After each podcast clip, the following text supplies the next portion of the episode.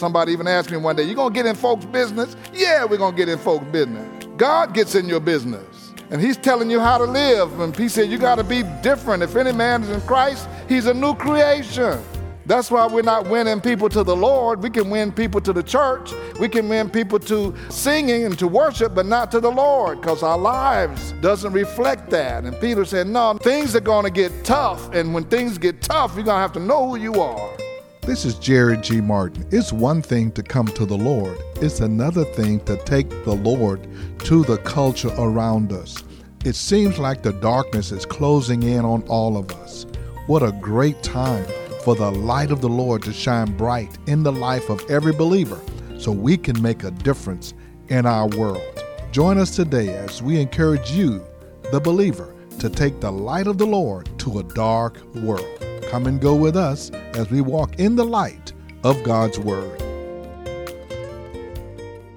We've been in the book of 1 Peter talking about what the Apostle Peter shared with the early church, and this was a church that had come out of the culture and out of the world, out of the Roman Empire culture, a church that had a lot of different social statuses in it, people from the world that were servants and slave masters. They were political people, they were Gentiles and unbelievers, pagan worshipers. There were some Jewish people that were there, but he had a mixed congregation that consisted of people from every walk of life, coming from everywhere. He gives the believers 4 perspectives in chapter 4 to motivate them to be strong when their righteousness brought their sufferings and their trials. They lived in a culture that once you start doing things God's way, you were an outcast, and people start hating on you when you start living different from the way they were living. Peter addressed them to encourage them. Now, they not only were talked about, but they were suffering physically, economically, and in every way because of their righteous living. They were being persecuted. Now, in our country, we have not experienced a level of Christian persecution yet. It is on the way. It's on the way. You're going to have to look at me funny. It's on the way. Just like I said that 15 years ago, I said there are going to be men who want to marry men and women who want to marry women, and everybody was looking at me like, really, Pastor? Come on. But it's coming. Christians are being persecuted in other countries. ISIS was chopping off their heads because they were Christians. At a Christian event this past year, the terrorists went to the Christmas celebration of Christians and blew up a bunch of Christians because they didn't like them. We are not experiencing that kind of persecution. We experience the persecution where you don't get invited to the party because you go to church. And we say, you know, I don't know why they hating on me. You didn't get invited. Why you didn't invite me? We can't party like we want to party when you're over. You're always talking about church and Jesus. Or maybe we're not having as much of that as we ought to have because the Christians aren't talking about Jesus. We are at the party. So we don't have as many haters as we think. But start living right and walking right and having that light shine. Then somebody's going to complain about that light shining in their face. But if your light is covered up under a bushel, then you can go where they go and nobody will know. Believers strengthen their resolve when they are armed with an understanding of 3 things: the attitude of Christ, the will of God, and a transformation from the past life. I want to look at our attitude and the attitude of Christ in 1 Peter chapter 1, beginning at verse 1. Peter says this, therefore, since Christ suffered in his body, arm yourselves also with the same attitude, because he who has suffered in his body is done with sin. Peter had already spoken in chapter 3, verses 18 through 22, of the suffering of the Lord Jesus and his example of his patience and submissiveness while he was being mistreated. And we talk about this at Easter. He was beaten and spat on, and we had a song that said he never said a mumbling word. But Jesus took the suffering. He took the ridicule. He took the beating. And he offered himself up, not for himself, but for us. Peter is saying, did you see how Jesus gave himself up for you? Then I want you to have the same attitude, because you're going to have to give yourself up to accomplish some of the things that I want you to accomplish in this world. Okay, boy, I got quiet on that one. He said, you're going to have to give yourself up. Well, Jesus put it this way, if anyone come after me, he's going to have to first deny himself. What does that mean? That means you can't have it your way in order for him to use you in this world. You're going to have to be different than what you used to be. You're going to have to be a different person. Paul put it this way in Romans chapter 12. I beseech ye therefore, brethren, by the mercies of God, that you would present your bodies as a living sacrifice. He was using that picture of the sacrificial offerings that they would burn up. He says, you need to burn yourself up and offer yourself as a living sacrifice. And that's easier said than done. I'm not assuming that we can all just do that and we're happy to do that. No, we're not happy to put ourselves on that altar.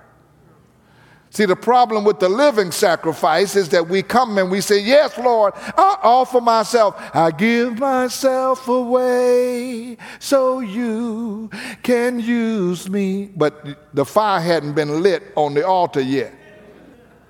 We give ourselves away till he starts lighting the fire on the sacrifice.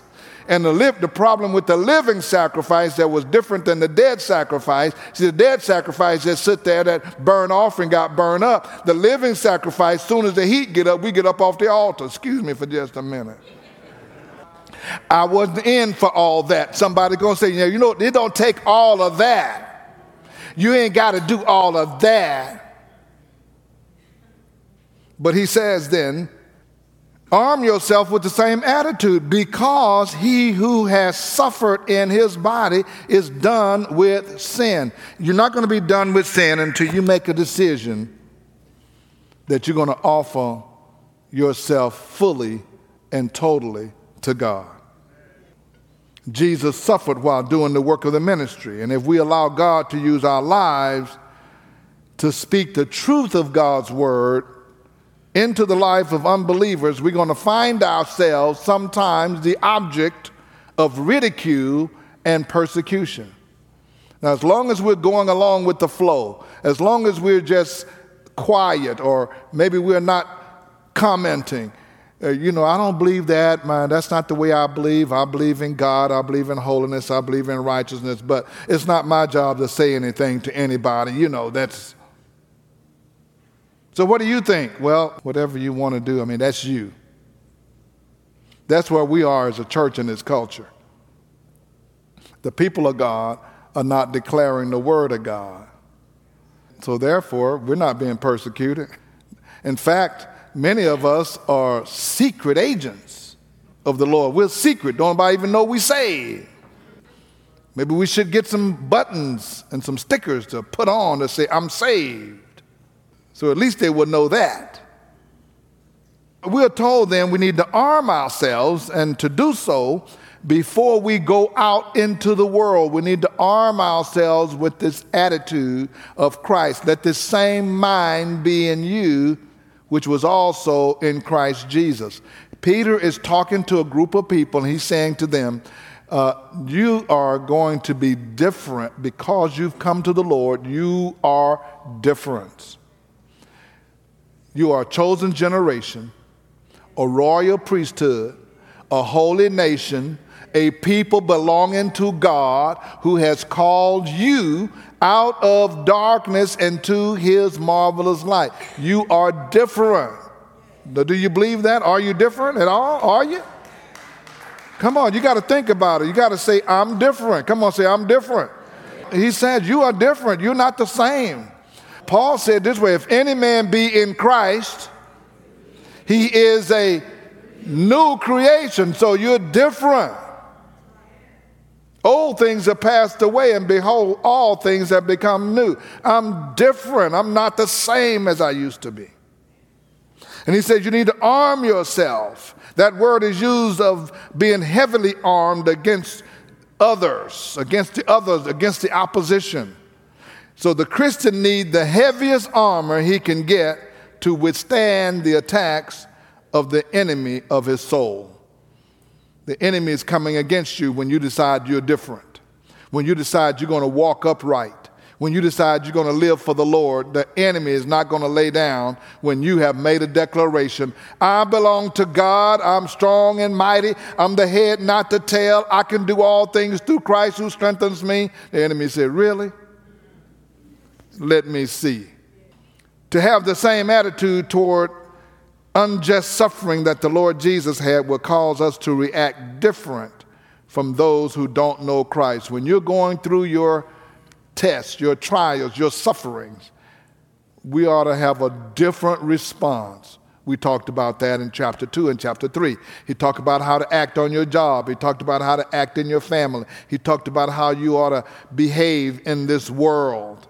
He said we ought to be different as believers. Do y'all believe that? We ought to be different as believers.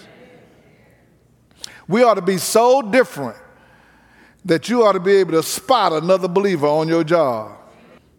You ought to say, you must be a believer because the way you act. You don't act like the other folk. Somebody ought to come up to you and say, why are you so different? If they're not doing that, guess what? We're not so different. You ought to be strange, not weird. Strange, but they ought to say you're different. There's something different about you. There's something different. I've been noticing. You're not angry when everybody else is angry. You're not upset when everybody else is upset. You don't complain when everybody else is complaining. You seem to have kind of a different attitude about things. Tell me about that. God broke the power of sin in the believer's life when he saved us. Do you know that? When you got saved, he broke that power of sin. That's what salvation does. It breaks the control of sin in your life, and he gives you another spirit so that you can function differently. You have something different than the unbeliever has. You have the Spirit of God on the inside of you, and you have the capacity and the power to overcome sin's activity and influence in your life if you want to. So the first thing we're told in this passage is to have the attitude of Christ. And secondly, we are to live for the will of God. Verse 2 says, as a result of sin's power being broken in your life, he does not live the rest of his earthly life for evil human desires, but rather for the will of God. He says he does not live the rest of his earthly life. Who is the he? The he is the one who's been redeemed by the blood of the Lamb. He said, you are not to be living the rest of your earthly life for your evil human desires, but you ought to be living for the will of God. Father, let your will be done in my life. I need to have the attitude of Christ. Then secondly, I need to be yielded to the will of God in my life. He tells the readers why God breaks the power of the sinful nature at the moment Christ is saved. It is in order that we should no longer live the rest of our life in the sphere of the cravings and the lust of men, but live in the sphere of the will of God. almost all believers at some point in time have wondered, well, what is God's will for me? What is God's will? I just wish I knew the will of God for my life. If I just knew the will of God, I would do the will of God. I'm going to tell you what God's will is so you can just get started on it. If I tell you what it is, would you start on it? The first thing God will for us to do is to obey his command. Is to obey the word of God. That's the first thing in his will. Jesus said, if you love me, keep my commands. If you love me, keep my commands. So don't worry about God telling you something supernatural that you need to do when you don't do the basic things. Lord, you just show me what your will is. Oh God, I'm ready to walk in a new anointing. God, I'm ready to walk in another level. God, I'm ready for a double portion. And he says, would you obey my command? God wants us to be doers of the word, not hearers only. That's his will. We are told, do not conform to the things of this world system, but be transformed by the renewing of our mind. That's God's will. Don't conform and function and order your life by this world system that we grew up in, but be transformed by the renewing of your mind so you can know and establish what the perfect will of God is in your life.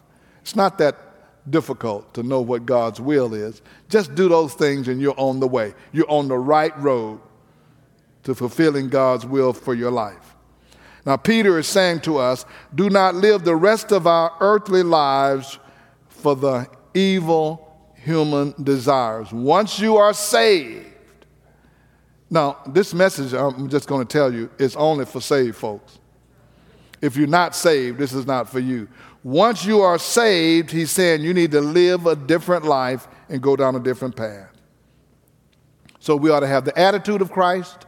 We ought to be looking for the will of God. And thirdly, we are to experience a transformation from the past. Look at verse 3. Talking to the believers. He said this to you now. If you know somebody that this would apply to, just share that with them after church. He says, for you have spent enough time in the past doing what pagans choose to do, living in debauchery, lust, drunkenness, orgies, carousing, and detestable idolatry. Now, you say, now, you done spent enough time doing that before you got saved. Now, once you're saved, you don't need to be doing that anymore. You have spent enough time in your life. See, the Christian's view of his life previous to salvation is a closed matter. That should be closed. That chapter of your life should be closed. You died with Christ, and you've been raised again in a new life. Old things have passed away. All things have become new. The old habits, the old associates, the old practices, places, amusements, everything in the old life which is not according to the word of God should be eliminated in the new life he's given you as a Christian. I know that's tough. We don't want to get rid of the old things. It reminds me of this picture of the children of Israel coming out of Egypt.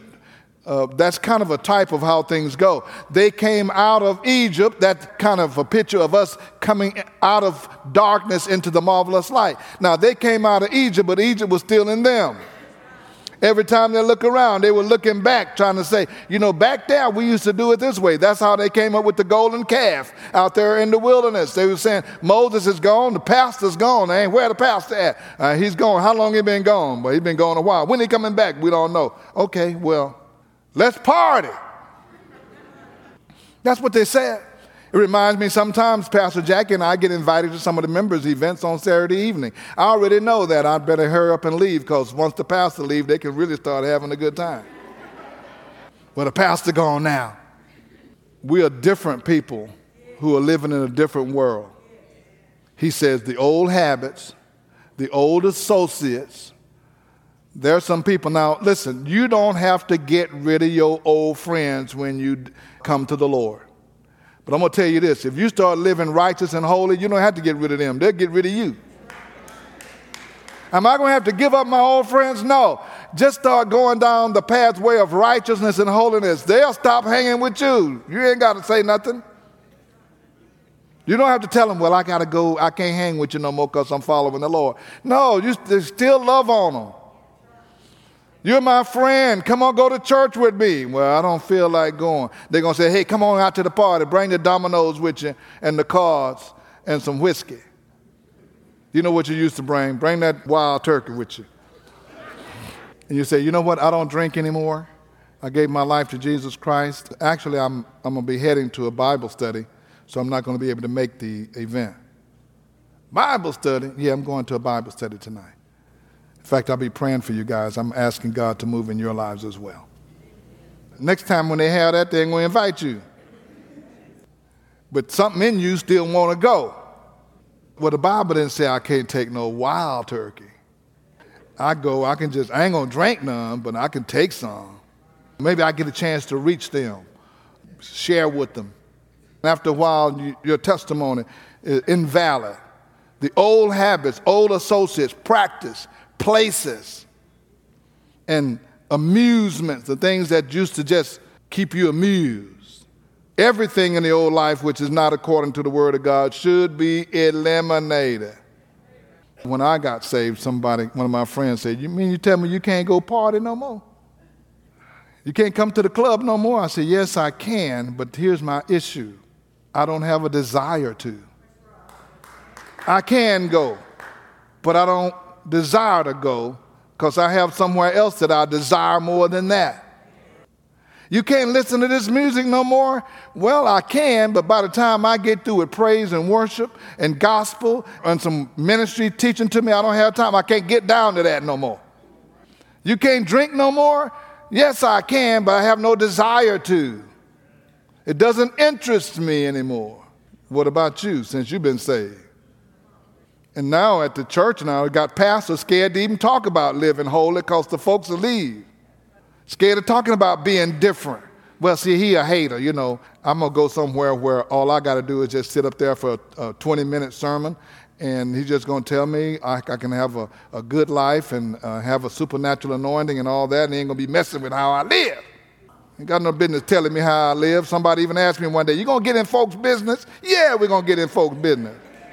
God gets in your business, and he's telling you how to live. And he said, you got to be different. If any man is in Christ, he's a new creation. That's why we're not winning people to the Lord. We can win people to the church. We can win people to singing and to worship, but not to the Lord, because our lives doesn't reflect that. And Peter said, no. Things are going to get tough, and when things get tough, you're going to have to know who you are. It was Jesus Christ himself who said, you are the light of the world, and a city on a hill cannot be hidden. And then he encouraged the believer to take the cover off of the light so that other people can see how God is working in your life, and they will want to go to God and give him glory as well. This is Jerry G. Martin, and I'm encouraging you who are believers, who have experienced the saving grace of Jesus Christ, to allow the light of the Lord Jesus Christ to shine bright right there where you are. And we need every light to shine as bright as it can right now to dispel the darkness that comes in the way of violence and anger and bitterness and divisiveness in our country and in our community. If you would like to hear today's message again, you can do so by going to our podcast at The Light of the World Daily with Jerry G. Martin. And I invite you to come and be our guest at the Light of the World Christian Fellowship. We're at 16161 Old Humble Road, right here in North Houston. We meet each Sunday at 10 a.m. Pastor Jackie is in a great series on going back to the basics. For more information, go to our website at lowcf.org. If you're still looking for a Bible bookstore, come to the Beacon Bookstores on our campus right here at 16161 Old Humble Road. If you're looking for Bibles, books, church supplies, or communion supplies, we have them here at the Beacon. Call us at 281-441-2885. Now for the Light of the World, this is Jerry G. Martin saying, may the Lord our God richly bless you, and we'll be with you again next time.